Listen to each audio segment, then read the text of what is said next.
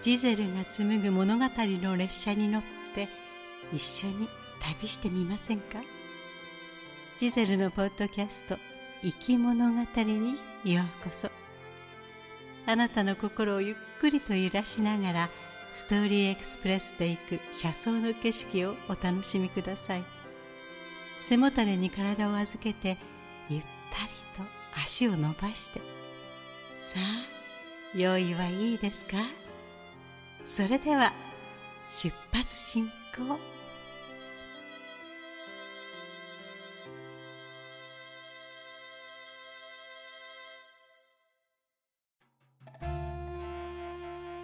あなた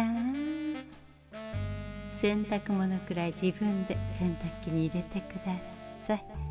もう何年も同じこと言ってるんですから家中にあなたの脱いだ服が氾濫してますよ。それとね靴下は毛玉がつくから網に入れてねってお願いしてるでしょ？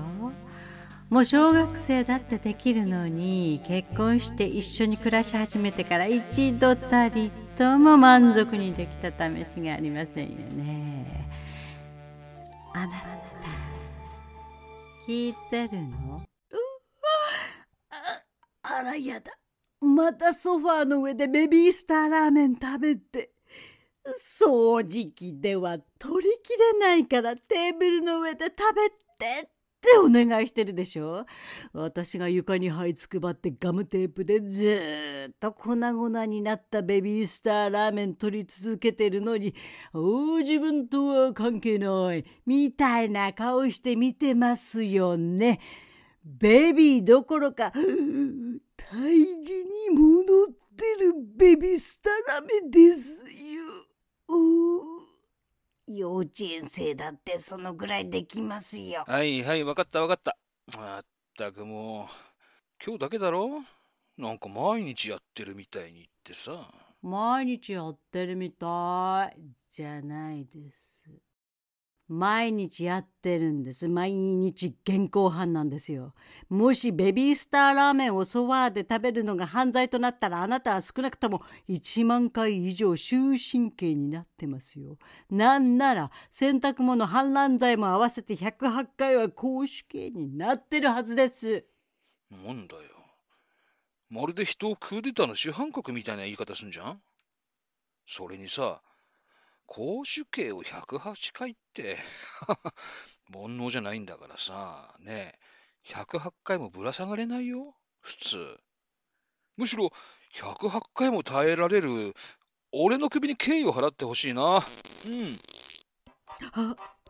今あなた、あなた、放棄しましたので、プププププって喋りながら5回連続で出し続けましたよね。信じられない。全く愛が感じられないわ。え？何？これも罪になるの？へえ。なんちゃってな。え、何？コーヒー系？じゃあ、それもついでにつけといてよ、公主系銀座のクラブじゃありませんよ。来月につけといてみたいないいことしてあなたのケツはじゃなかったツケは利子も含めて440億ドルにはなりますからねいきなりドル換算されてんのイーロン・マスクじゃねえんだからさツイッター社の買収と同額になってんじゃんそんなに俺悪いことした？あのさ、キモいんだよ、親父。うざい、マジで臭いし、歯周病菌がパリピして踊ったら、積んでるし、おっかん。存在自体がまろとし日和のコンプリートが半端ないっしょほえー、急にどうしたの？え？何言ってるか分かんなかった。今言った中で分かったの歯周病菌しかない。なんか憑依した？ってユイナが言ってました。本当に？ユイナがそう言ったの？そんなこと言っちゃうの？俺に？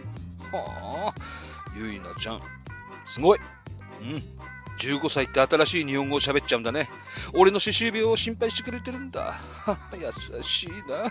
さすが、さすがママの子だ。感謝してるよ。よし。今日から洗濯物はきっちり自分で入れるし、ベビースターラーメン食べるのもやめる。人が話してる時には部屋はこがない。毎日、ママ愛してるって108回言う。うん、俺決心した。なんか説明できないムカつきが残るけどちょっとエモいかっこ笑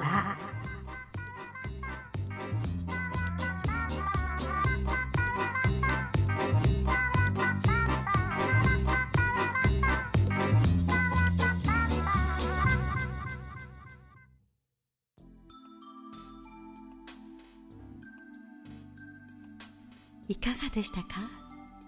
ストーリーエクスプレスの乗り心地をお楽しみいただけましたでしょうか？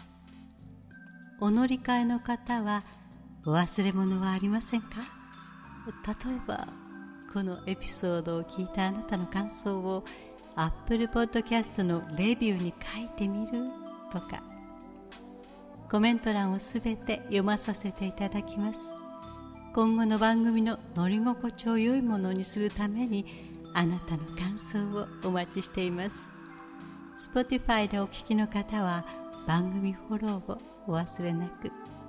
ポチッとフォローするだけで番組のサポートにつながりますのでご協力お願いいたします。それでは次の生き物語の旅でまたお会いいたしましょう。ご案内は星野ジゼルでした。